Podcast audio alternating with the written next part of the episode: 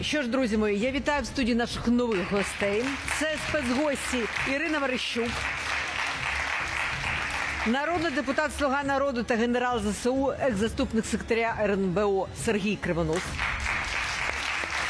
експерт Олег Старіков. Пане Олеже, ви тут.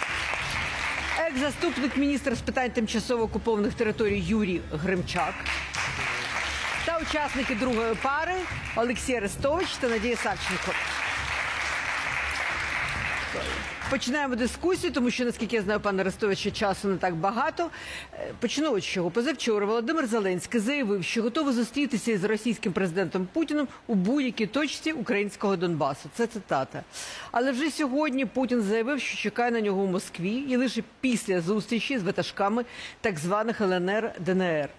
То Олексію, як бути? Да? Чи можливі взагалі такі зустрічі, і чи можливі перемовини будь-які? От при таку при таких е, е, даних Це дуже складна ситуація, тому що наша позиція принципова. і Вона полягає в тому, що ніяких перемовин з так званим ЛНР ДНР не буде і не може бути взагалі навіть в уявному просторі, навіть в режимі фантастика на другому поверсі. Але Путін зробив сьогодні дуже цікаву річ. Він фактично дезавоював е, мінські угоди. Він сказав, що з республіками ЛНР ДНР, яких Росія ніколи не визнавала до цього.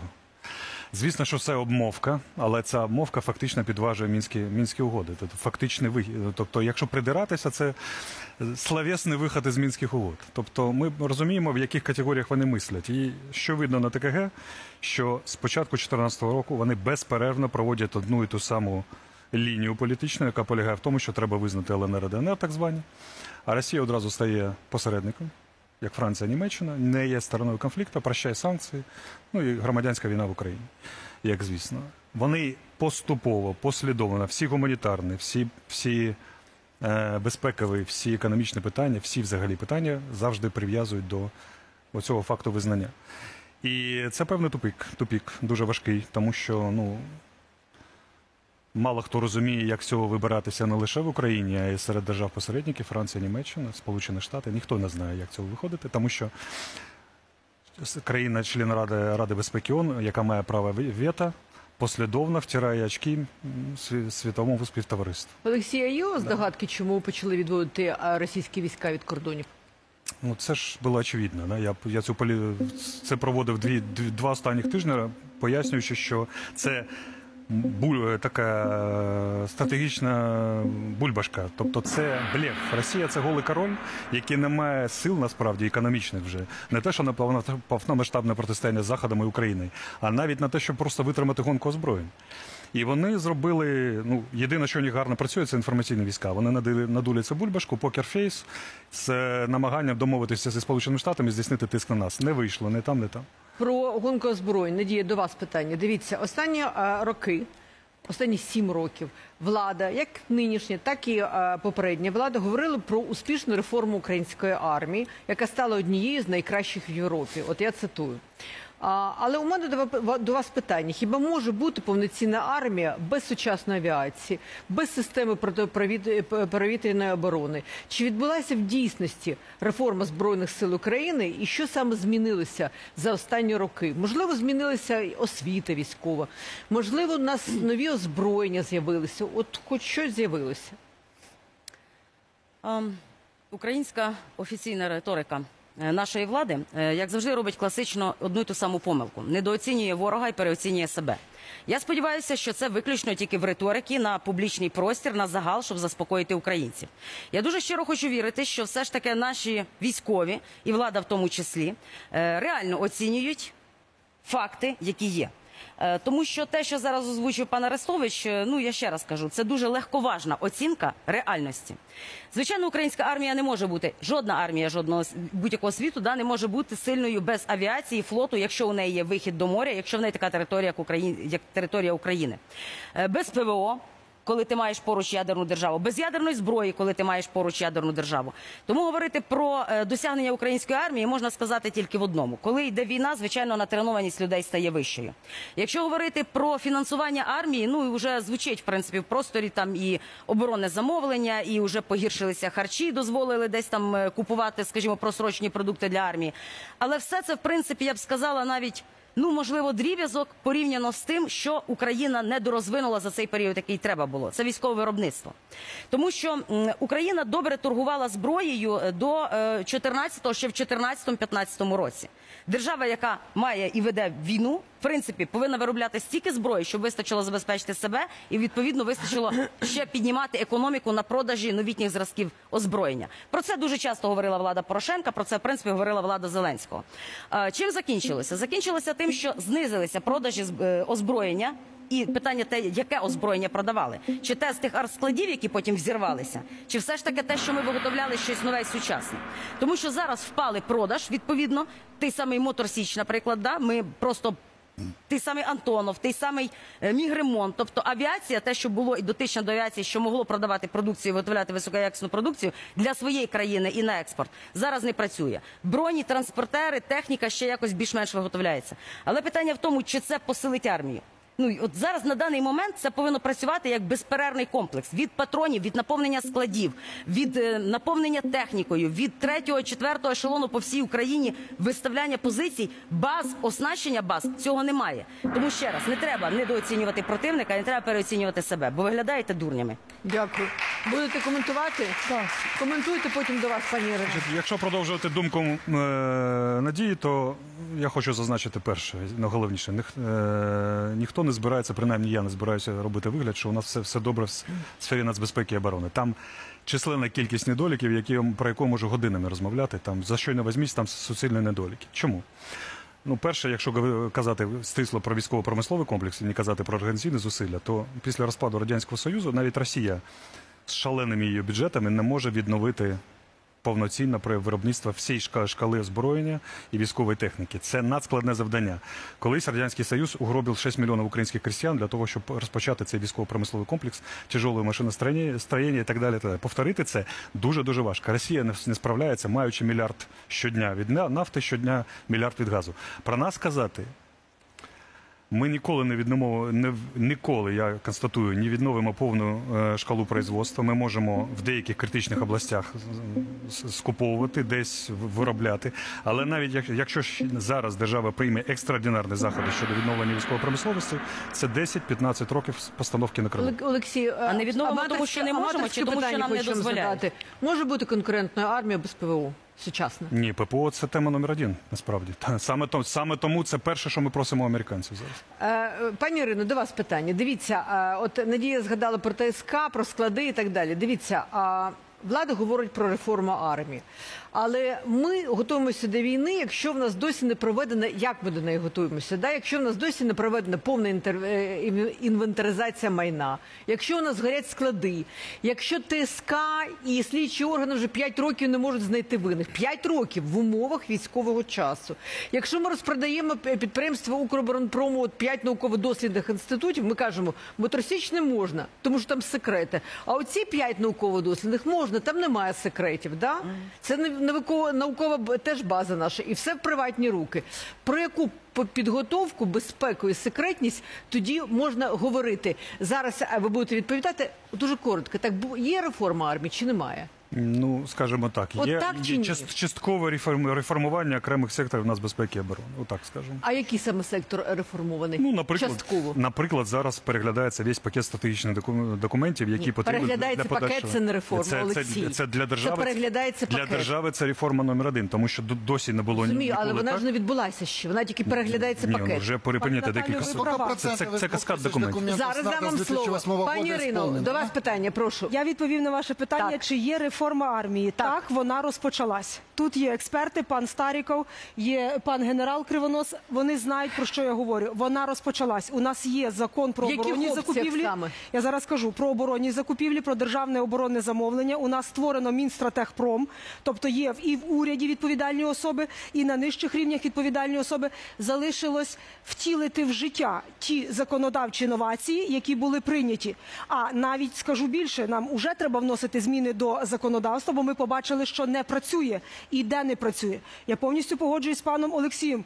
Так, проблеми є, і проблеми є з Укроборонпромом. І ми зараз маємо законопроект, який реформує Укроборонпром, бо те, що було створено, насправді не працює. Це була корупційна годівничка. Це ви про І- приватизацію зараз говорите? ні, не про приватизацію. Це А буде корпоратизація. Це будуть е, підходи, які дійсно є сучасними. Це справді так. От до прикладу, ми сьогодні викликали на комітет. Ургентно, терміново керівника Укроборонпрому, тому що побачили під час розгляду дозу, що ну треба дуже спитати, чому у нас нема патронного заводу, чому у нас нема стратегії, як зробити так, щоб ми не купували за кордоном боєприпаси. Ну скажу коротко. Я більше скажу. І Коли сім років розробляється Потому що стратегія, ядерну бомбу робимо. ні, ні, ні. Стратегія створення патронного заводу, Дивіться, пані у нас був у Луганську просто- патронний завод. Так.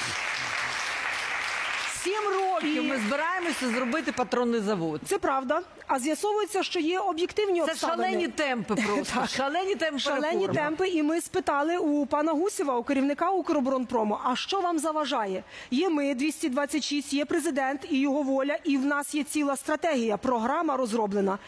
Обіцяють за рік це зробити. Зараз. Тому до сім років додамо ще один рік. Панове, готуйтеся. Але бодай би ми це контролюємо. Готуйтеся до питань до, до наших спікерів. Пане Сергію, до вас коротко питання. Дивіться, ви маєте знати про це. Президент підписав закон про а, призов на військову службу резервістів в особливий період без оголошення мобілізації та запровадження військового стану, воєнного стану. Перепрошую. Але якщо відбувається акт агресії проти нашої держави і є потреба призвати резервістів, то чому це має робитися без загальної мобілізації? Це перше питання. В чому сенс е, цього? Да? І навіщо тоді взагалі передбачений правовий режим воєнного стану, якщо це можна зробити без нього? Прошу. Е, Насправді е, досвід мобілізації 2014 року, а у нас було в 2014-2015 році не одна хвиля мобілізації, і ми побачили, е, які проблеми виникли.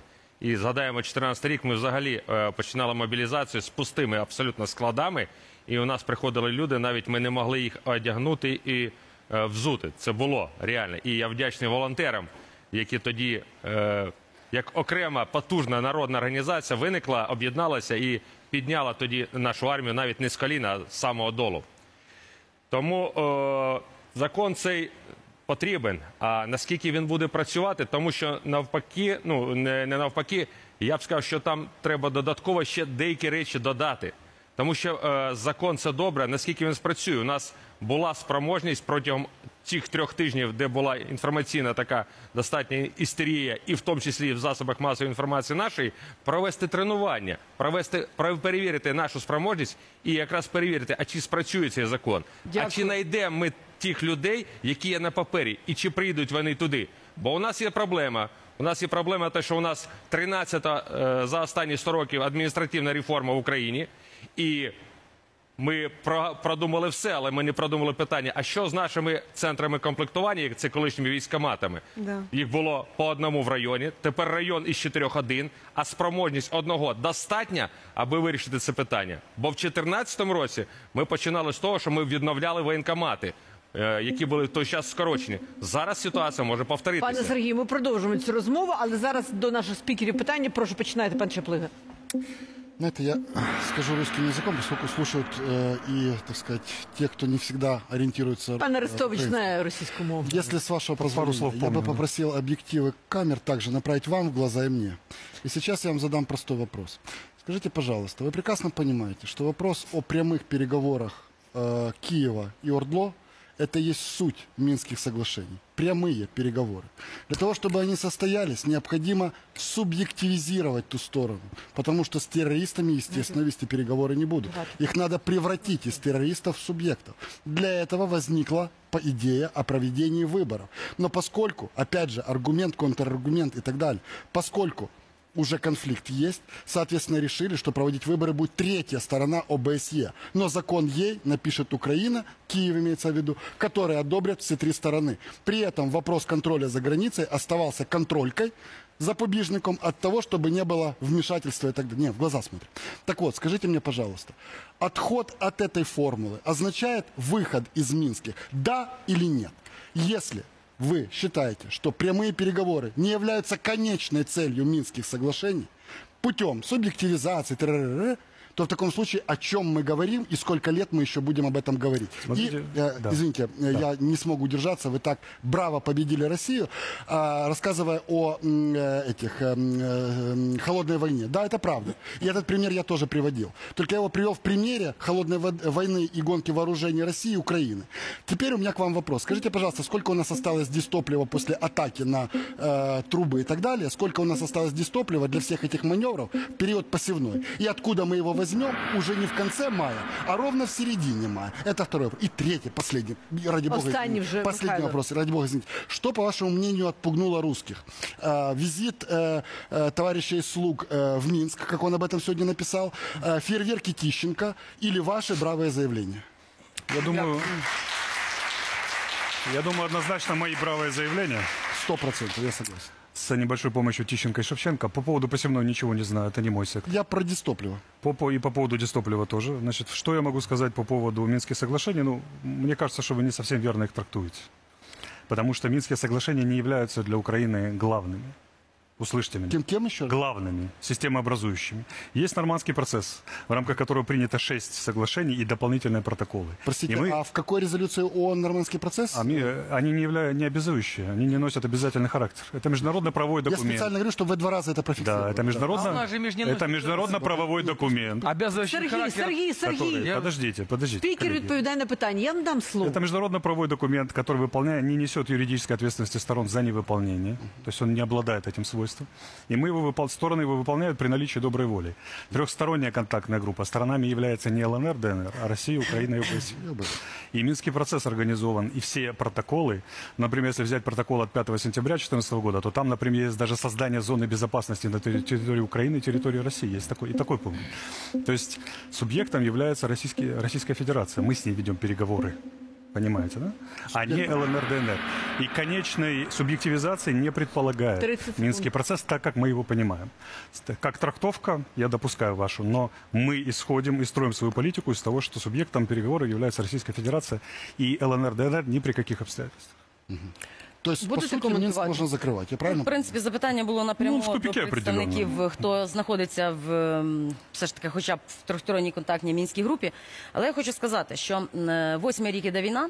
е, Восьмий рік ми говоримо про те, що реформи в армії почалися. Гірше всього починати воювати це коли все на кучу. Війна, реформи, посівна, Да. збір урожаю И продажа земли. і продаж землі. І все це у нас просто на купу. І е, оскільки вже було сказано про те, що. м, Багато чому допомагали волонтери піднімати бойовий дух і так далі. То я хочу сказати і зауважити ще одне. Можливо, не до вас, як до трьохсторонньої контактної групи, але е, вся Україна спостерігає за тим, як зараз ватошників крадуть землю. Крадуть землю на місцях. Я вже мовчу про те, що його землю крадуть фермерів. Це окреме питання, чому через чорних реєстраторів перереєстровують, рейдерять землі, рейдерять врожаї. Але місцева влада вже ну настільки, скажімо, цинічна, що почала красти землю в атовців. Це тих людей, які захищали Україну і підуть її захищати взавтра. І таке питання виникло у Львові, Гостомель під Києвом. Це тільки останні дні. Я назву ще багато громад, де це питання на слуху. І як влада допомагає, і взагалі створено навіть окреме міністерство, ще окрема якась група з приводу того, що не піддавати сумніву доброчесність атовців і так далі. І коли вже врешті-решт влада, врегулює це питання, щоб перед черговим боєм атошник ішов і розумів, що в нього, поки він захищає землю. Зі сходу не вкрали його землю з заходу. От я хочу отримати питання від влади на це питання. А є ще інша проблема. Вона полягає в тому, що є такі професійні атошники, які по- поотримували, користуючись тим, що не- немає єдиного каталогу, поотримували в різних областях дуже багато земель на себе. Є таке питання? А Є. куди влада дивилася? Є. Ну, це ж Де в нас- місцева, Почекайте, місцева Ціла влада. мафія, Місцева влада. яка Їй надали примушує Та у нас їх багато отримати повноважень. землю і продавати. Децентралізації, розставили Дивіться, чиновників, адміністрація від Зеленського є в кожному районі. Ну а де? Де контроль тоді? Ви скажіть? Для чого взагалі райдержадміністрація від президента? Для чого взагалі губернатор від президента? Для того, щоб здійснювати контроль. Скільки ще треба повноважень надати для того, щоб цей контроль здійснити? Частина Насправді ми ці повноваження забираємо, і райони будуть ліквідовані. І зараз про це якраз говорили, і будуть об'єднані. Тому зараз цей перехідний період, коли і ви, пані Надію, і я маємо контролювати цей процес. Ви, коли називаєте прізвище пана Прилипка, міського голови чи об'єднаної громади Гостомеля, робите свою справу. Я на рівні комітету роблю свою справу, коли контролюю цей процес. Тому давайте всі разом. Ми хотіли децентралізації, ми її отримали. І зараз Ну, цей не ми, перехідний а ви. період, що значить не ми. Хто не хотів Я децентралізації? я не займаюся А ви були ви за автократію, медицини, за централізацію. безпеки Ну, та, а я все таки думала, що децентралізація це наріжні Так, питання, прошу. У кого є? Чи давайте Прошу. питання? А ви хотіли прокоментувати? Ну, хвилинку буквально. Так, прошу. Навіть по Потім е, пан Шахов вас Дивіться, значить, одним з завдань Міністерства ветеранів є каталогізація і створення регіональних центрів, які будуть займатися таким спектром проблем. Створена посада уповноваженого президента по правах діючих військовослужбовців, якої ніколи не було. Там пані Олена Вірбіцька, вона у неї біль- більше 20 тисяч кейсів реальної допомоги атошникам. Вона професійний юрист. Створена консультаційна рада, яка має переглянути несправедливі справи, кримінальні в тому числі, проти атошників. Проти волонтерів, добровольців, ті, хто займався за захистом України з 2016 року. Робота ведеться. Я там приймаю безпосередню участь. Знаю, що 1204 4 справи. Ми все це знаємо, займаємося. Є величезна проблема маршрутизації ветеранів. 550 тисяч ветеранів в Україні. За ще два роки війни буде мільйон. З членами сім'ї це 3 мільйони. І всі ці люди мають отримати і долю справедливості, і долю закону, і бути підтримані державою. Ми дуже добре це розуміємо і розпочали цей процес. Те, що він ще не здійснений, ну вибачайте, є, є, є час, щоб такі справи потужні Я здіймати да, і Прошу. проводити. Тут не нападаю, а просто запитую і прошу втручитися і поставити ці питання на контроль. Я народний депутат від Луганщини. Не знаю, Я вас чи ви дуже знаєте добре знаю, кожен пане. міліметр чи ні нашої землі. А також від Донеччини є Дмитро Лубенець. І я не один раз заявляв про те, що повинні бути в ТКГ народні депутати, е, які обиралися по мажоритарним округам Донецької Луганської областей. На жаль, керівництво держави на це не звернуло увагу і вважає через знаєте, як е, в- вода в пісок. Е, Тому це перше питання: е, чи потрібні бути народні депутати е, в складі ТКГ?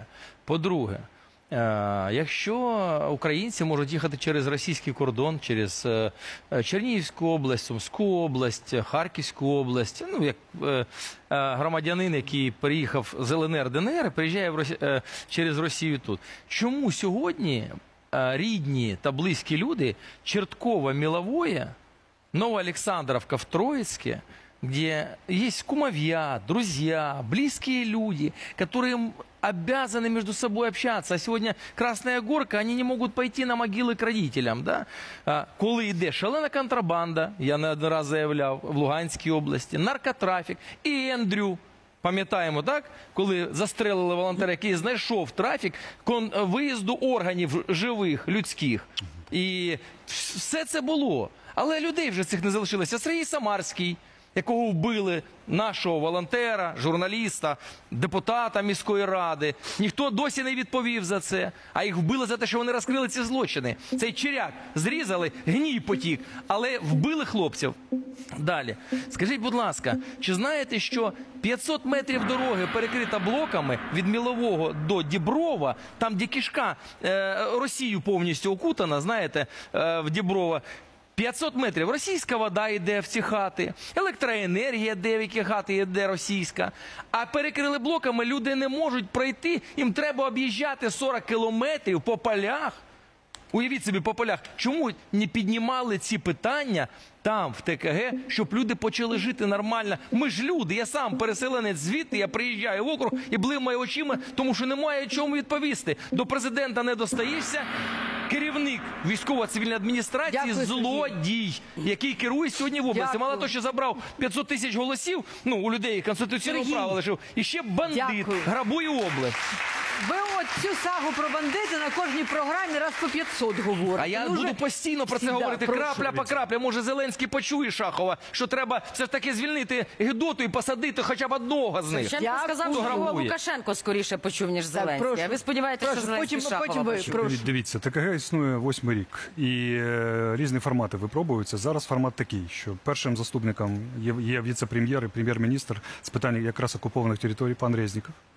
І він визнає, і у нього на контролі особистому питання того, що наших громадян штрафують, якщо вони їдуть через територію Росії. Це дуже погана ситуація, яка мені особисто дуже не подобається і всім не подобається. Але щоб їх не штрафували, це не, рішення одного міністерства, а це е, 14 міністерств відомств мають прийняти узгоджені поправки до закону, до подзаконних актів і так далі. Він тримає на особистому контролі і сказав, що нібито влітку має бути відповідне засідання уряду, в якому Це буде вирішуватися, щоб не штрафували, щоб запобігти. Якщо КПВВ не від- не відкрите, то принаймні не штрафувати власних громадян за спробу перетнути державний кордон України і зустрітися з родичем. Ми тримаємо це на контролі. Друге, три народних депутата в ТКГ є, і вони глави комітетів правового, міжнародної політики і гуманітарної політики. Вони го- голови підкомітетів. Вони з тих Такий формат використовується. Дивіться, значить, основний зараз основний е, фокус зусиль лежить на міністерстві з е, реінтеграції території. Я думаю, що вам треба налагодити контакт з ними, тому що Резніков несе це З ким з ним? Резніковим, віце-прем'єром. Я, якщо а, хочете, один раз же звертався. От якщо послухайте, хочете- почуйте да. прізвище. Є Сергій Вільможний. Він кандидат юридичних наук. Фахова людина. Я запитую, три народних депутата. Вони з Луганської Донецької областей. Вони знають ментальність людей. Вони з ними спілкуються. Нуль. Пан є Сергій. Сухов Олександр. Право... Він також правовик. Далі є Олександр Лукашов. Є у нас Лубінець. Я не говорю за Шахова. Я говорю за людей, які можуть туди потрапити Пан і нормально Сергій, вирішити питання. Окуповані території це не лише Донеччина і Луга- Луганщина, це ще Крим. Ну, нема, е, обраний зараз принцип не територіального комплектування, а вищого державного комплектування, з вищого державного керівництва. Що б я зробив? Я б зробив зустріч вашу з Резніковим або ос- осіб, які ви Будь ласка. хочете, я сприяю. Так, добре, добре. Це практично До речі, Дякую. питання. Дякую. Супер, дякую. Надя, зараз прокоментуйте. Хочу вас питати. Член громадської ради при Мінобороні Росії Пухов дав інтерв'ю, якому розповів, що в 14-15 роках Росія вводила в Україну свої регулярні війська для ведення бойових дій проти української армії. Вони саме самі свідчать про це. Чи вам зрозуміли причину, чому керівництво України, знаючи про це, не запровадило воєнний стан, не визнало стан війни з Російською Федерацією і не дало міжнародному співтовариству доказів російської агресії? Це була величезна помилка. Насправді визнання війни це значить велкам Росія при, при, п- приміняти проти української армії України весь спектр озброєнь. Бомбі на здоров'я території, виноси електростанції, роби, що хочеш, тому що ти ви ж вам же об'явили війну. Тобто це було однобічне оголошення війни. З юридичної точки зору існує вооружений конфлікт на визнаний світом е, на рівні Ради безпеки ООН і так далі. Озброєний конфлікт на, на сході України, так званий, він називається. Цього достатньо. Війну не оголошував ніхто з 45-го року жодного жодного разу. Завжди це вооружений конфлікт, який повністю підпадає під все міжнародне право, і ми користуємося всіми його можливостями для захисту національних інтересів. Коментуйте коротко, Війна потім я ну, пан можна оголосити війну, під, під ним піднімуть ту 160 калібри і, і доведеться відповідати. А нам чи потрібно? Ми маємо Війну розумі, оголошує країна-агресор завжди. вона визнана агресором. Все. Не наша- треба країні, яка захищається, Ні, Олексій, немає оголошувати це війну. Радянський Союз не оголошував війну Німеччині. Тому що було зрозуміло, хто агресор, хто захищається. Це право діє завжди. Що? Да, да, Німеччина оголосила війну радянському Дякую. Оголосила все. Дякую. Ясно. Будете коментувати, тільки коротко, Надя. І Що потім коментувати? Як важко жити в брехливому світі, коли навіть речі не називаються своїми іменами, і все ми переводимо в гібридність. Але розумієте, якщо вже переводимо в гібридність, то нам треба максимально думати про реальний захист нашої держави. І це треба робити грамотно. Ми дуже багато про це говоримо. Ми бачимо кожного разу зустрінемося на наступному ефірі. Я зразу кажу, і питання з атошниками вирішено не буде. І е, відповідно справи, які будуть розглядатися, вирішені не будуть. І так, от ми провалинемо ще якийсь певний час, зробимо видимость якоїсь діяльності, а потім будемо підводити підсумки і говорити: от знову в нас бій, знову війна, нічого не вирішено. От в чому проблема? Ми з цим стикалися вже не один раз. Знаєте, чому я так кажу? Тому що я бачу приклад тросторонньої контактної мінської групи. Вісім років і нічого. Така там Юрій Гримчак, давай прошу. дозвольте пів, пів 30 хвилин. А пам'ятаєте минулого разу Тут вже не до на Арестовича питання, тому що він його завели в ТК, він ну, не повинен як народний депутат Та він відповідати. же або президент. повнолітній, він за себе скаже. нещодавно мені вже виповнилось 18. Все. дієздатний. Пам'ятаєте ви, па- пані Надія, десь місяць тому або три тижні на, Я вже- на шоу Голованова спитали мене про порядок перевірки мед- медичного О, да, до речі, Я розмістив на сайті я ТКГ бачила. через день. Навіть Бачите? прийшла відповідь. А ви думаєте, вона реальна? От знаєте, що я хочу сказати, чому питання не вирішене? Тому що ви далекі від реальності, ви там не буваєте. Ви розмістили, вам дали офіційну відповідь. А, а ні, можна, ні, а там можна про немає що двох мова, черг. Надя? Ну, лю- Про те, ну, всі ж Мова про те, що да. е, черги, дві черги, які проходять е, лінію розмежування. А, Ті люди, які не роблять тест на ковід або чекають там відповідно безкоштовно, стоять в довгій чергі. Ті, хто готові заплатити, проходять за ручку. Розмістили, немає такого. Є тільки одна черга. Хтось робить, а хтось іде на самоізоляцію. В нас все чесно. Ви що думаєте, це правда? Давайте поїдемо, перевіримо. Я там був. Це 100% Коли ви там також були? Надія. Серйозно? Немає черги. Ви думаєте, а вас Місяць пізнають, тому. За вас кошти- пізнають в обличчя? Тести беруть. Правда? Так як ви думаєте, що вони вам покажуть, що є не так? Ви Дивіться. розумієте, треба ходити тому, хто не впізнає, і дивитися на реальні Дякую. факти. А коли ви приходите з офіційною перевіркою, ви ніколи не побачите правди. От в чому проблема. Пан Гримчак, прошу, ви хотіли спитати. З кінця 80-х Російська Федерація була декілька разів приймала участь у збройних конфліктах на території Радянського Союзу і пострадянського Союзу. Це Нагорний Карабах, Осетія, Абхазія, Придністров'я. Вперше за весь цей час в Україні в 2014 році Росія підписала документ, яким стала учасником конфлікту. Всіх інших конфліктах, які були, хоча там Росія приймала найактивнішу участь, вона була посередником. Тому всі розмови про те, що е, суб'єктність ЛНР ДНР, так званих, ну це з приводу Російської Федерації, навіть Путін цей раз, коли виступав, він сказав, що вони весь час пробують випригнути з цього, що вони є учасником конфлікту. На різних рівнях, але треба не забувати, що в тому числі і за мінські домовленості на них накладаються санкції. Весь час їх продовжують і тому подібне. І ще хотів одну річ сказати стосовно виступу Путіна. Я не знаю, почули чи ні, це не досить не зовсім стосується е, нашої програми нинішньої, але це стосується ситуації в Україні. Путін сказав, що нинішнє керівництво України руйнує російську православну церкву в Україні. Тому до мене питання ну не до вас, але до тих, хто розповідає, що у нас є незалежна українська православна церква. Вам тільки що відкрито сказали, що ви є частиною російської церкви. Якщо ви це визнаєте, це не є злочином, але це буде чесно. І що стосується е, реформування збройних сил, у мене є питання. А от, окрім може пана генерала, а скільки у нас патронів на складах сьогодні? Яких? І чи потрібен нам надзвичайно от просто все кинути і будувати патронний завод?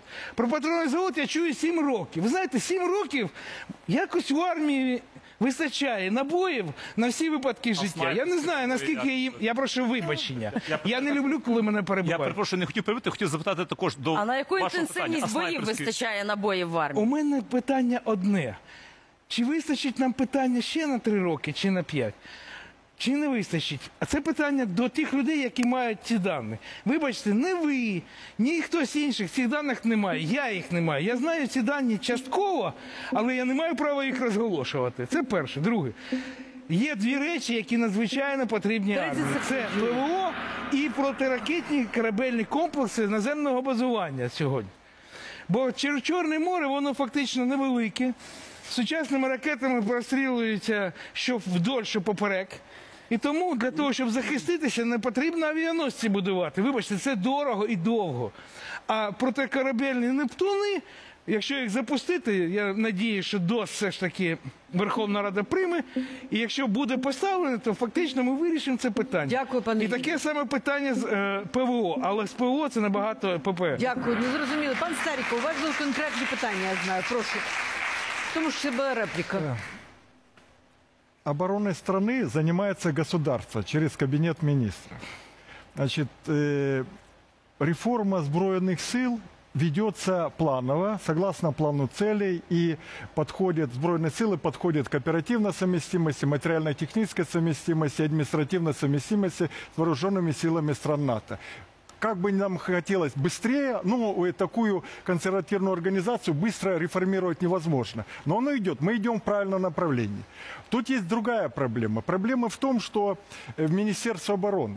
Дело в том, что согласно закону о нацбезопасности было разделено сбройные силы и Министерство обороны. Министр обороны э, стал э, руководителем центрального органа виконавчей влады и руководит сбройными силами только военно-политически и административно. Большому сожалению, как предыдущий министр Загороднюк, как и нынешние министры, Тар- э, господин Таран, они не, до сих пор не переработали положение про Министерство обороны. И там написано, что они командуют. Вот этот конфликт, который сейчас есть между э, э, Тараном и э, генералом Хамчаком, именно вот конституционной. Так вот, я а, вопрос Пан очень простой. Старіко, мені б хотілося, щоб ми задавали питання, які цікаві всім, Так хто нас вот, дивиться. вопрос очень простой. Це ж узкопрофільні Да, речі. Я же о чем говорю. Вопрос очень простой.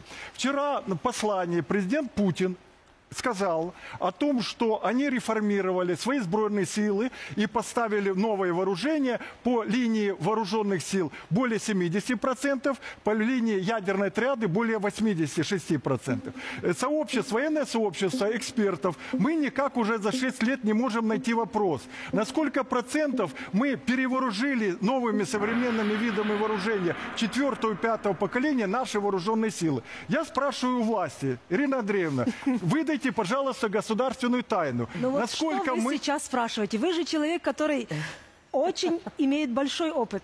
Я перепрошую. Ні, І коли ви є чим чудово це похвастатися, можна знаєте. відповідати. Ну, от Ну, ви хоч- зараз мене хоч питаєте. примірно. Не боїться скажи. хто здати військову панове, таємницю. Панове, Ну, от от просто ви кажете, здайте військову таємницю. Ви, ви, Ну. ви, да, Ірина Андріївна не знає, що вам сказати. Ви Ні, знаєте, чому що я не знаєте? знаю? І всі Прошу. чудово Так, щоб знають, було що я цікаво. знаю Так, якраз. прошу. Да, дивіться.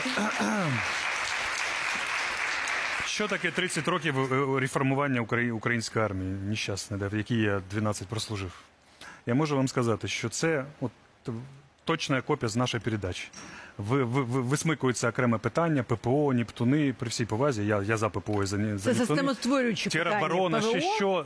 це Дивіться, і, і давайте от, оце негайно реформувати і це негайно робити. А ви, ви сказали, що не зрозуміло, навіщо робити каскад документів, і в тому числі стратегічного уровня Ні, планування. ні, ні, ні, а це саме для того, щоб ми створили єдиний облік Олексій, я збройних сил. сказала, що каскад документів це ж не реформа. Да, це реформ, це початок реформи, тому що має бути моделювання реальних загроз, єдиний облік цих загроз, і все має роз- як системно розвиватися. Армія це оркестр, він має грати як оркестр. Не можна посилити ППО, а там провалитися по мотопіхоті. Розумієте, да? І вперше це робиться, вперше за 30 років це робиться системно. Якщо брати е, вірмено-азербайджанський конфлікт, який був, який був восені, то можемо сказати так, що там зіткнулися два шляхи розвиття. Сучасна армія з, базовою настройкою по- поколінь 5, 5 плюс, 4, і армія, яка ставить на артилерію, на піхоту і на бронетанкові сили, вірменська. От так от Проблема головна збройних сил України в тому, що ми досі не знаємо, якими шляхом ми йдемо. Ми, ми на роздоріжжі. От. Розумієте? От. І саме це са- розуміючи все це, інститут національних досліджень, комітет з безпеки і оборони, міністерство оборони, офіс президента розробляє зараз облік збройних сил, який буде розвиватися. Олексій, можна нам конкретно одне Систему, питання зрештою, поставлю? можливо. У нас є шанс найближчі 5 років вступити до НАТО? НАТО ні. Ні. Я думаю, що Найближчі оборонна 10 років. Наталя, можна, будь ласка? це занадто великий термін. Подивимося, що буде.